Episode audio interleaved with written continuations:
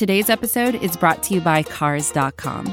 With over 2 million vehicles and 50,000 more added every day, Cars.com will match you with the perfect car for you, your budget, your life, your style. And if you're ready to say goodbye to your current car, Cars.com will get you an instant offer to cash it in. Just start by entering your license plate and get matched with a local dealer who will write you the check. So whether you're looking to buy or sell, just go to Cars.com. It's magical.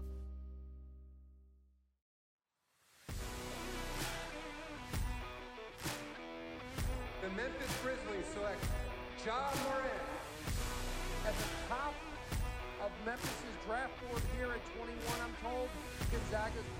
Clarke. The Memphis Grizzlies select Jaren Jackson Jr.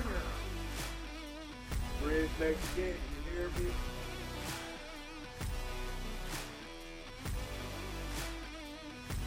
Hello and welcome into the Next Gen Podcast here on the Bluff City Media Podcast Network.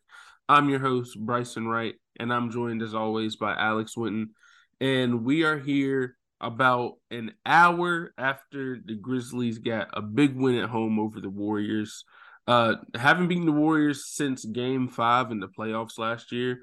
Lost to them twice in Golden State earlier this season. So it's good to finally get a win against them. Like they said on the broadcast, kind of a budding rivalry in the NBA right now.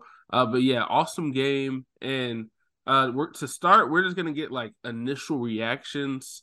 I'll start. The first thing that I wanted to talk about is the whole Dillon Brooks versus Draymond thing coming into the game. And I'll say, I think that Dillon, even though like a little bit in the video, he did get cooked a little bit in the video. But he responded with a really good game. He was getting into it with Steph, Klay, Draymond, everybody. He was getting into it with everybody. They came out with the win. I think late in the game when he forced that turnover and Steph ran out of bounds and he like screamed and he showed all that emotion, that was when it was like you could really feel how important this game was to him after all that was said the day before. So really big win for the Grizzlies, but also this a big personal win for Dillon Brooks as well. And the post-game press conference was awesome. It was just an awesome game, just in general. Yeah, no, it was funny because Dillon Brooks was basically saying, like, Draymond needs to keep talking about him on the podcast to make him play better. And, hey, I feel him. If it's going to help him play like this, at least that was, I say, that fourth quarter and first half, yeah, I'm here for it. I'll be here for it. That's what I'm here for. But, yeah, nah, Grizz played well for the most part. I'm just trying to think of really what they really did well. Because, I mean, they shot lights out. I'm going to say that. They really just shot lights out first half. And then there was a few but too many questionable letting the lineups go too long type thing where you had rookies in there. Like Jenkins had Roddy and Zaire in there. And it's not bad, but you got to know when to pull the plug. It's the field thing. That's where my criticism comes from Jenkins sometimes is where – he doesn't necessarily feel it's more off script. He's more script than he is, let me go off this field. Like, I need to keep him in or I need to take him out. And so you kind of let that lead evaporate away. And then as soon as Jaren comes in the game, your lead's back up. And then, you know, so it's just little stuff like that. But, I mean, he did decent. He didn't do too much. So I'll give him some credit tonight. You know, he didn't try to do too many crazy things. Definitely, yeah. Yeah, They really just closed out the game for the most part. I never really felt like the game was, like, in danger. I guess it's because we're good at home. Like, we're home merchants, as I like to say. Yeah. So it really didn't feel like, oh, man, we're going to lose this game. Maybe a little bit in the third, but, like, that is it, though. But, like, I felt good the whole game. Like, I felt like we was going to win, so. Yeah, definitely. I'll say one thing they did very well tonight was the rebounding because that's been an issue. Before Steven Adams, like, left, they were first in rebounding. Since Steven Adams has been out, they've been 22nd. I rebounded the Warriors by 10, had more offensive rebounds than the Warriors did, which that was a big issue like in that Clippers game. They were just getting killed on the boards. So it's been it was good to see that. And then like you said, they just really shot the ball really well, hit 18 three-pointers, 36 assists as a team. It was really just like on offense. The ball was flowing really well. And they did a really good job of like attacking that small ball lineup that the Warriors played, where, I mean, the biggest guy in their lineup was Draymond Green. And I think that also was like really good for Jaren too. It helped Jaren kind of get going because he had a mismatch on everybody. I mean, you could say whether or not it's a mismatch with Draymond, because Draymond is a great defender, but it's one screen and you got Donte DiVincenzo guarding you and stuff like that. So he was eaten in that first half, and they couldn't do anything about him. Fouled him a lot, got to the free throw line, was 6 out of 7 from the line. So big game for Jaren, and just, yeah, this is what they needed, a win like this after those couple of tough losses. Really just a tough week for the team in general, which we'll talk about more of the other situations past this after we get through the game, because we do got a lot to talk about this week. But yeah, it was just, it's always good to get a win over a Western Conference team, and then another chance for another one coming up on Saturday with the Mavericks coming into town too. Got to take advantage of these home games, especially down the stretch with how close the West is, and you know that the West is as tight as it's ever been. And it's to the point to where there's a couple losses, even though the Grizzlies are still in a good position now.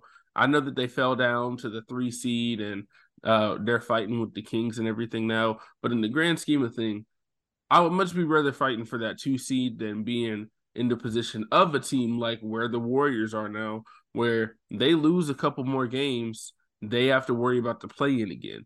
So grand scheme of things, the Grizzlies are still in a pretty solid place when you look at the Western Conference. Yeah, they just don't need to fall in that.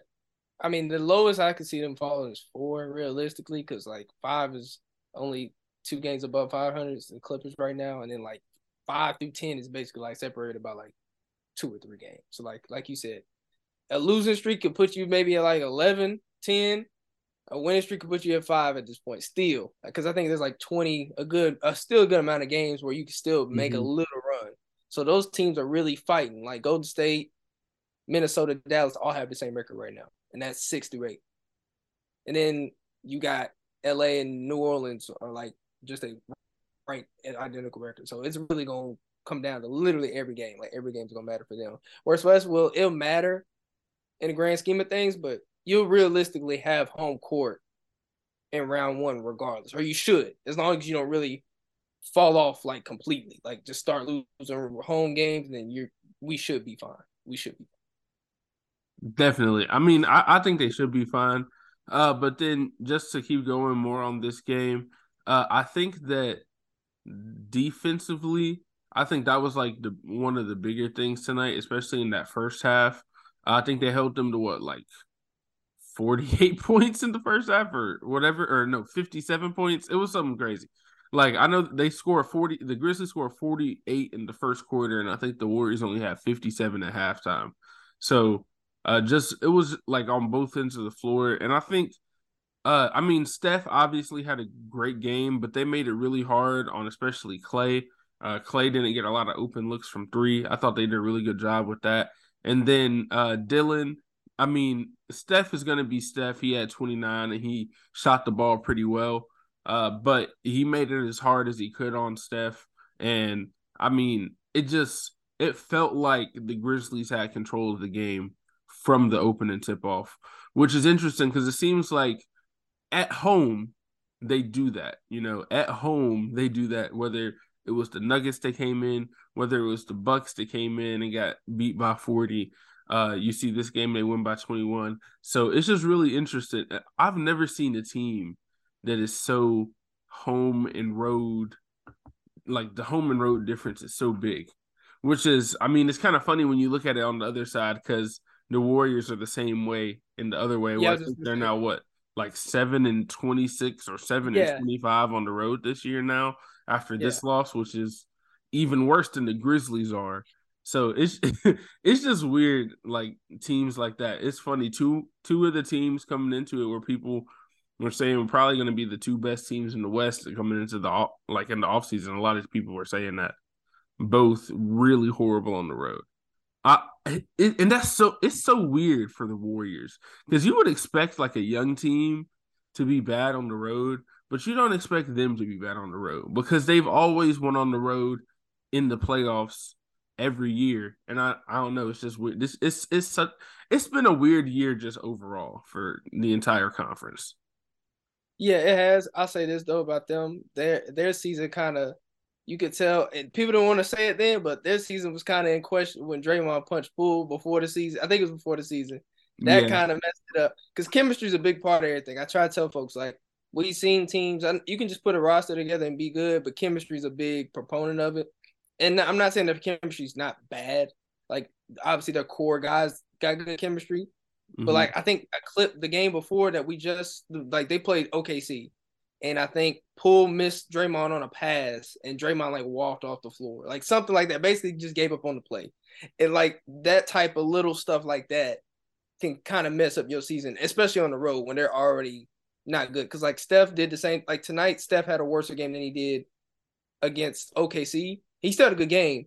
But, mm-hmm. like, they still lost. Like, it doesn't matter really what Steph does. It seems like their roster is kind of lacking consistency, especially on the road. So, but, like, I think a lot of teams are on the road mostly lacking consistency this year for the most part. I think it's only, like, 3 or 4 teams I can really name that are really good on the road. And those teams are, like, real legit title contenders. So, yeah, definitely.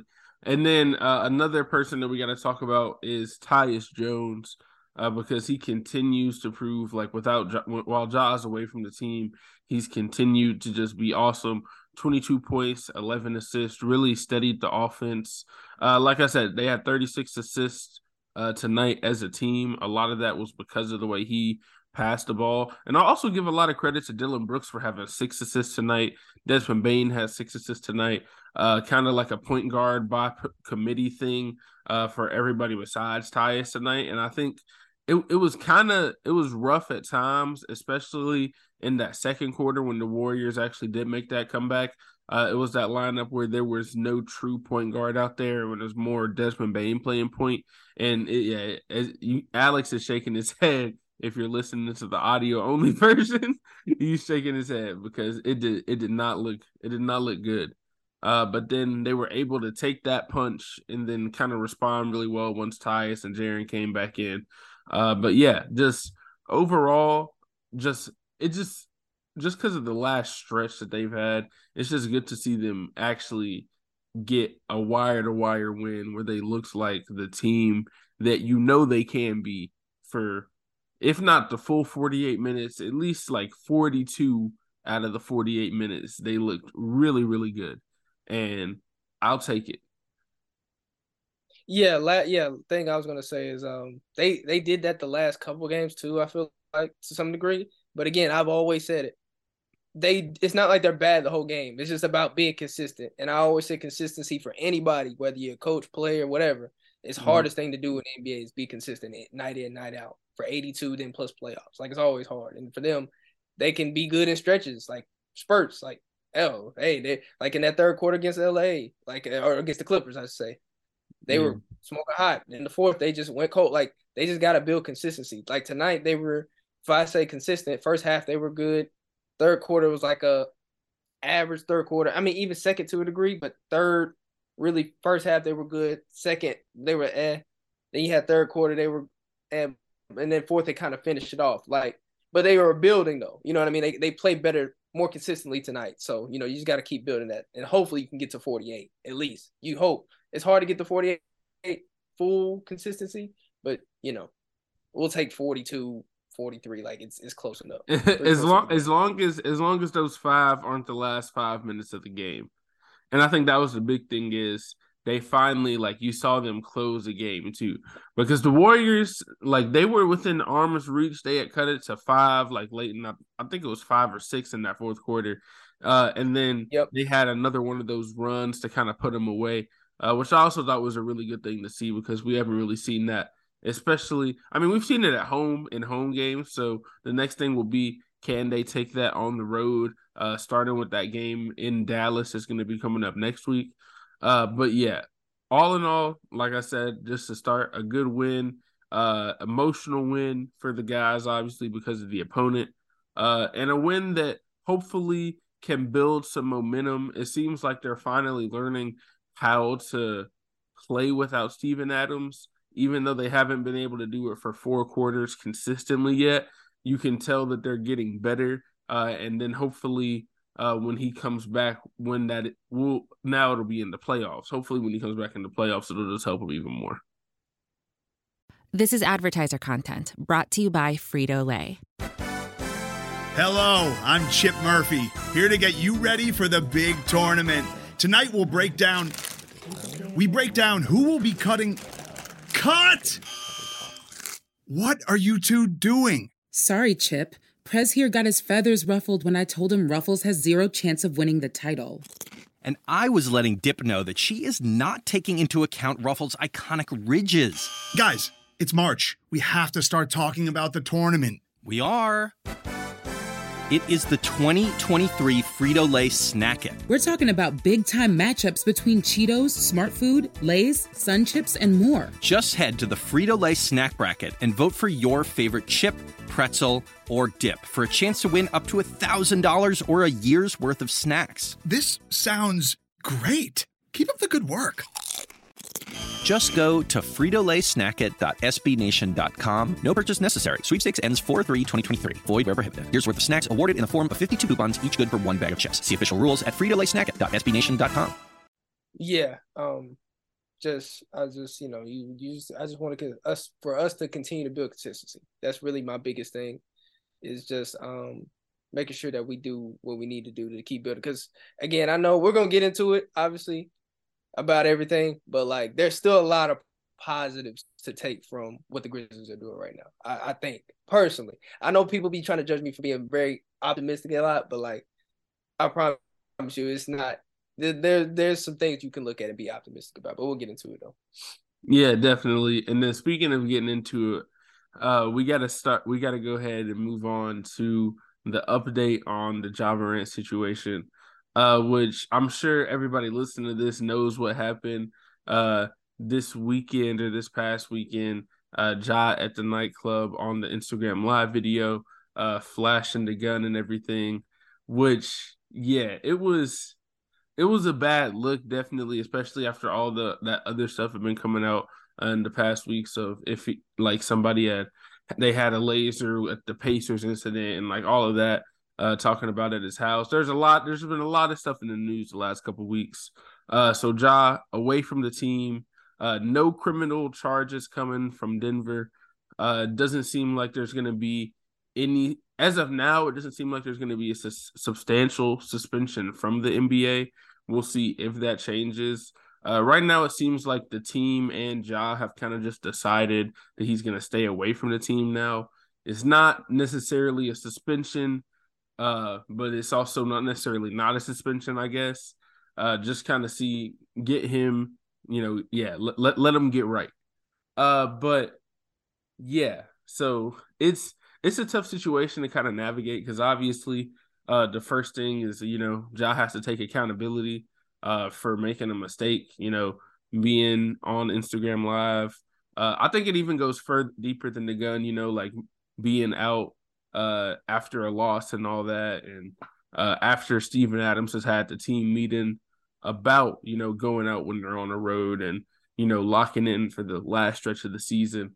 So, yeah, hopefully it'll be a learning experience for him and that whenever he does come back, he'll come back better. Yeah, I got a lot to say about the Ja thing. Not really. I do. I mean, I don't want to say too much because everybody already knows about it. It's everywhere. So, I guess for me, it's kind of like with Ja, I wasn't surprised when it happened. I woke up and like people were adding me about it and was like, what's going on? And I was just like, I wasn't necessarily surprised because this is a pattern that's gone back to the summer, obviously, with the reports that we've had. Like it's kind of just been a pattern of bad behavior or bad choices, I'll say. And obviously it meant like a head-on collision. But yeah, with Ja, I just think he just has to just gotta grow up. I understand that, he's saying he has to get right, and that's part of it. If he has to get right, then go get right. Get your help that you need. But I think for him, he just has to, be more mature. Because again, he's the face of a franchise. Not only face of a franchise, one of the faces of the future, one of the young faces of the league. And so you just can't move the way you've been moving before. or move, like you got to know what position you're in. And I'm not even going to talk about the basketball. Forget the basketball at this point right now. This dude is a father first. That's really what more so where my, I guess I won't say frustration, but just my questions come from. It's like, you know, you got to be more better for your father or for your daughter, because again, at the end of the day, like that's who you really doing it for, all this really. So I think he just really has to get right.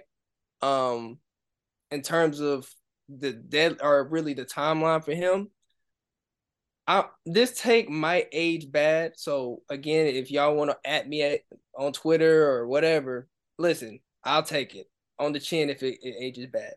Now, I'm not saying he's not going to play for the rest of the year, but I think there's a real possibility that he might not play for the rest of the year. I'm not saying he's not going to. I could see him back in the, you know, I think they said 4 games, right? He's going to they said he's going to miss it. Well, 3 games after this one. So the next 3 games after the Warriors game. Yeah, so 4 games. So I wouldn't be surprised if he did come back. You know what I mean? He still got the shoe coming out. Like he might do, you know, like he might come back before that, whatever, you know.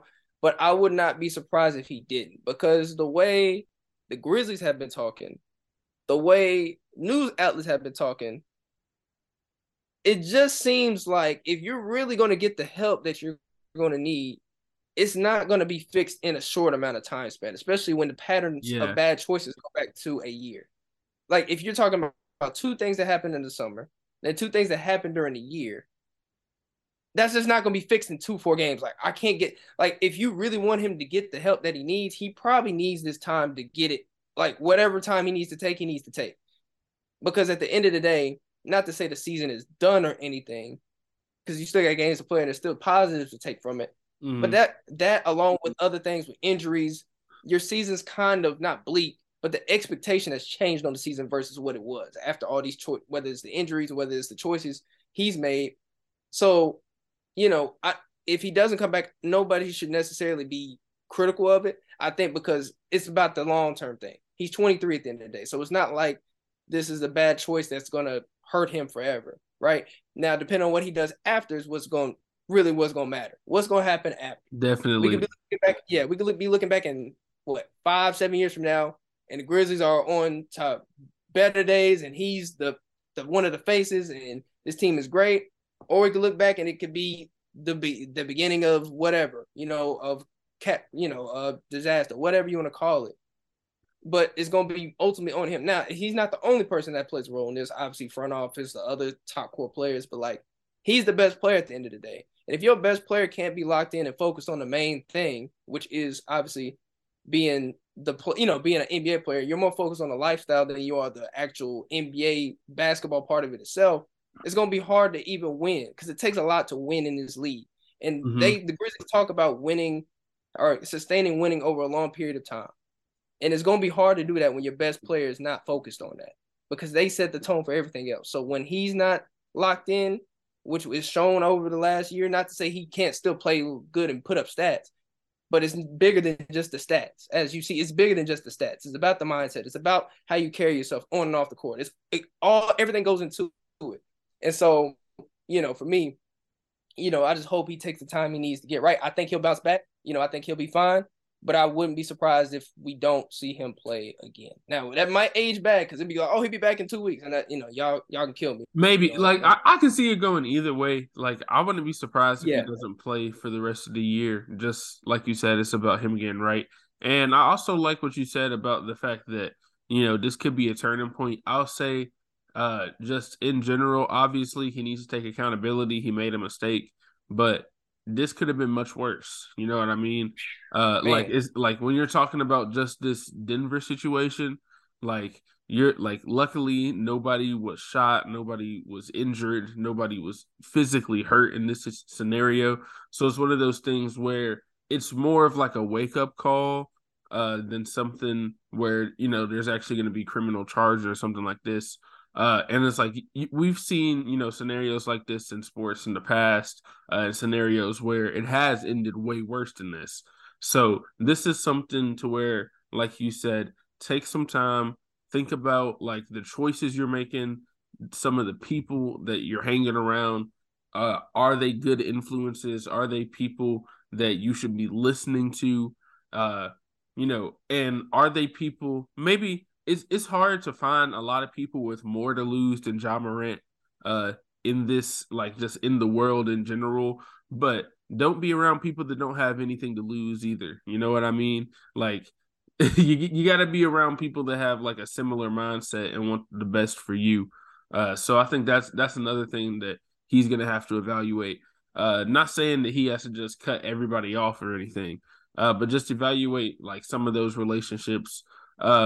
Everybody that was there for you at one point doesn't have to, you know, be there for you now that you're the NBA superstar, all that. Not everybody can do that. Not everybody is actually like wants the best for you. And I think that's something that he's going to have to kind of navigate, which I think everybody has to navigate. But it does seem like, you know, like he said in that statement, you know, dealing with stress and the stresses of becoming an NBA superstar. Not to say that it's like making an excuse for anything that he's done, but more of just like an understanding of how he got there. I think that's what I would ask is like, you know, not to make excuses for anything, but to understand some of the pressure and stuff that is on him. And obviously he has to get better, but I think he is in a good position. He's in a good position to make things right. And whether or not it's with basketball, obviously he's going to play again, whether that's this season, whether it's next year or whatever it is going to be. But I do think that when it comes to like the basketball standpoint, bringing him back when he's not back to like 100% and with the right mindset, it's not going to help as much if his mindset isn't right. So making sure that his mindset is right after all this, making sure that he's focused on basketball and not focused on the media like whirlwind that'll be around him once he comes back as well.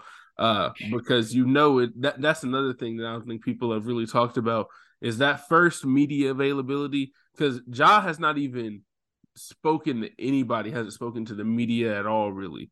Besides, don't got no social media. Forgot to mention that. No social media. So the only contact that we have had, like directly with Ja Morant to the public, is that one statement. So there's going to be a lot when he comes back, asking him questions about the situation, asking him questions about, you know, the time he missed. Why did he miss time? Did the Grizzlies tell him to do it? Did he decide to do it? What did he do? Like, there's going to be a lot of questions. So just focusing, like making sure that he can navigate that as well. And also, you know, focus on basketball down the last stretch of the game. But like I said, if he's not back to 100%, then, or like mentally, there's like, it's not going to matter on the basketball court.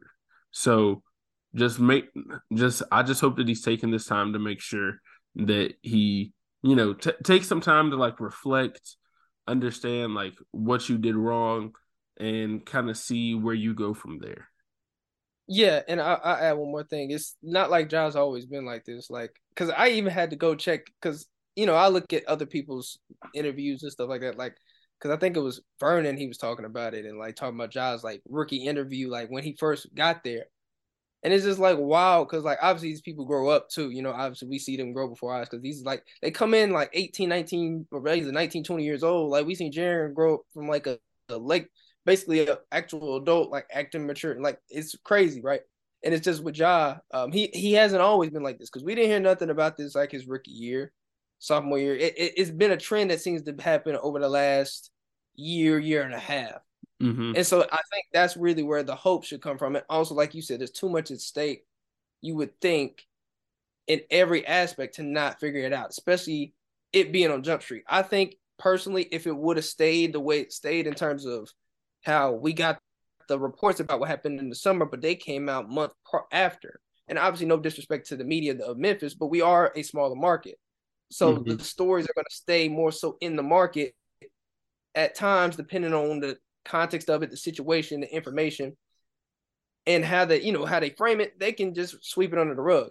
But this can't be swept under the rug. People, like, this was talked about on like the Today Show, like the NBC, like those big news outlets. And when they're talked about on them, like everybody knows about it.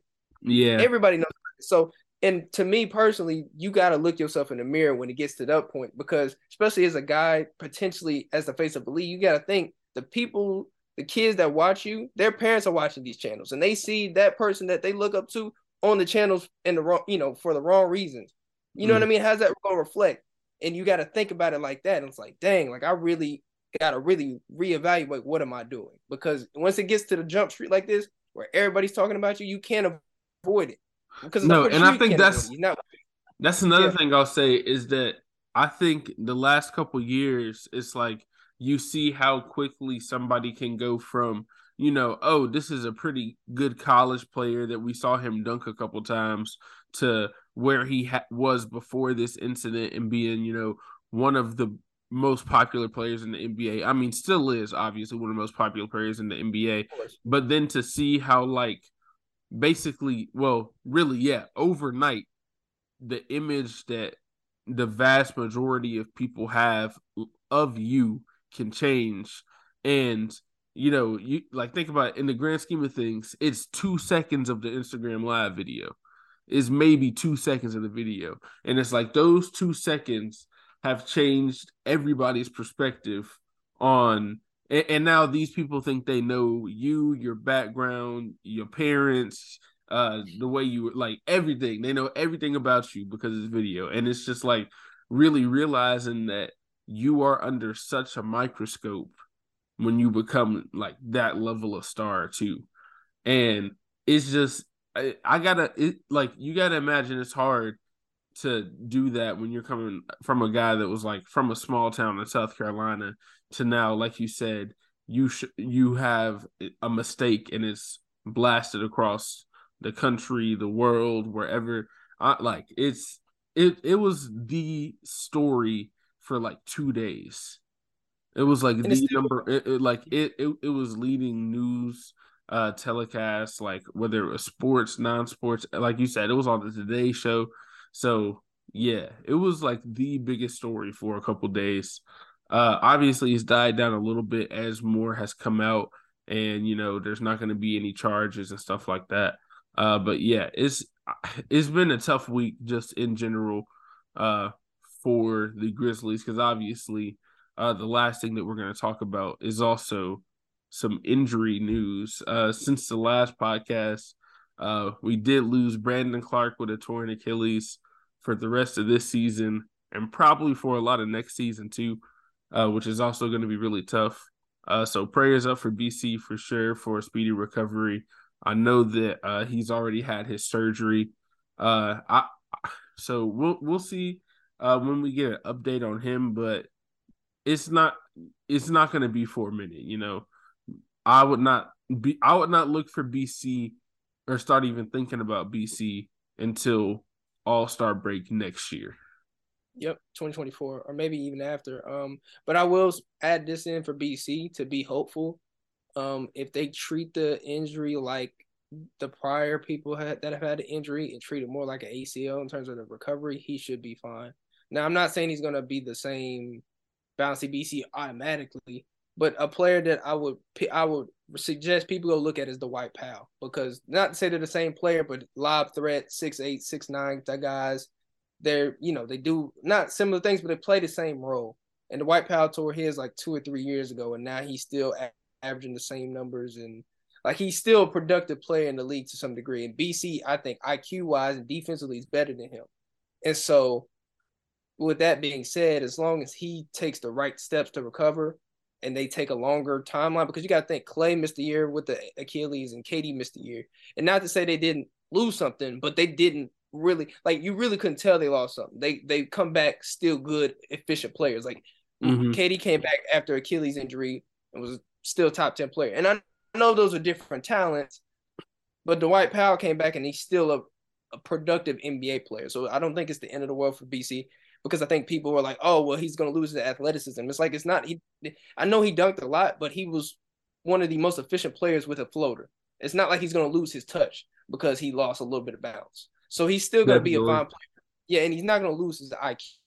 Like, so I would be more hopeful on that end, especially because this is modern medicine we're talking about. A lot of these injuries are not a death sentence for these guys that it used to be 20 years ago. So I just hope people will be more optimistic about BC recovering now. But I will say, like you said, it's probably going to be a while before we see him. But when he comes back, we shouldn't be worried about what he's going to look like.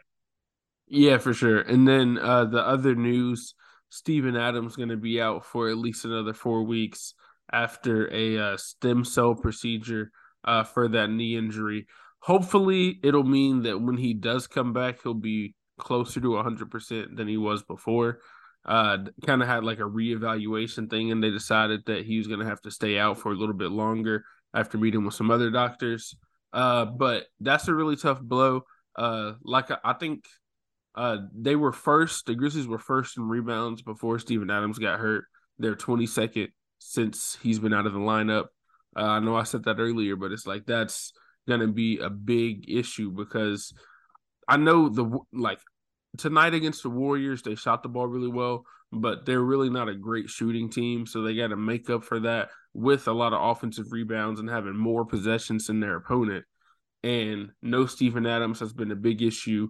I think that's one of the reasons why you'll see that in terms of win-loss with or without, Steven Adams looks like the most important player to the team. And you look just simply at the team's record with him versus without him. And it's because of that. And then that on top of BC being out just really hurts that front court rotation. Yeah, the versatility. I think for me, the BC thing hurt more than the Ja stuff. Not to say Ja's not important, but mm-hmm. just in terms of the home stretch. And yeah, not Adams too, because I mean. I think it's more the BC stuff on top of Adams already being out. Yeah. It just hurts even more because those are your two best guys on the glass for sure, like not even a question. Like if you had to point at two guys to be the reason why they were like number one in rebounding, it would be first Steven Adams by a long shot, and then you would have Brandon Clarke as probably the second guy. And you saw what he did in that Timberwolves series last year. You know, he's a guy that has had huge impacts in the playoffs. So that it's just really tough, especially when you look at who they actually have on the roster too, because they got a lot of young guys that actually haven't been playing in the playoffs before, trying to step up and replace them, which that's going to be interesting to see. Obviously, Xavier Tillman is going to be replacing Steve-O in the starting lineup from now on. He's been doing well in that role. Santi Aldama is going to have to play a lot more because he was already playing a lot, but now they're basically going to be asking him to make up for BC's minutes too. So it's going to be really interesting to see how they navigate that. Probably going to see more David Roddy in there too, just because he's another kind of big body, even though he's more of like a three than really a four or a five, to really help that like power forward and center rotation. But he'll be out there because he has size too, which that's gonna be one of the issues. The Grizzlies don't have a ton of size now without both Brandon Clarke and Steven Adams. Yeah, they lose a lot of line of versatility too, because now with Jaren, I mean, you can still play big with Jaren Asante and still play smaller with Jaren and X.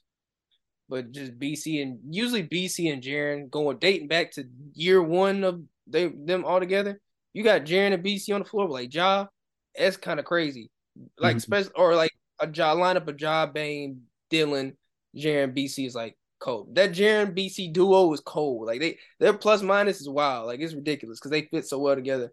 And then you could play big with Adams. So now it's kind of like, what do you do now? Not to say you can't do the same thing, but it's just hard to replicate it because Santi and X are different players than Brandon Clarke and Adams. So it's kind of hard to replicate that same thing, but they can still be effective in what they do well, you know, next to Jaren, because Jaren's versatile, so it's not going to be too much of an issue, but you just got to figure it out. It's really just going to be off of field. Like Jenkins got some work to do, obviously, like, you know, he's going to have to just try stuff, which he has already.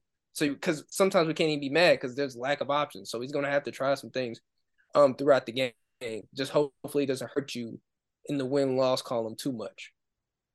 Yeah, and like you said, they're going to have to try a lot of new stuff, kind of like tonight, and it's not always going to work.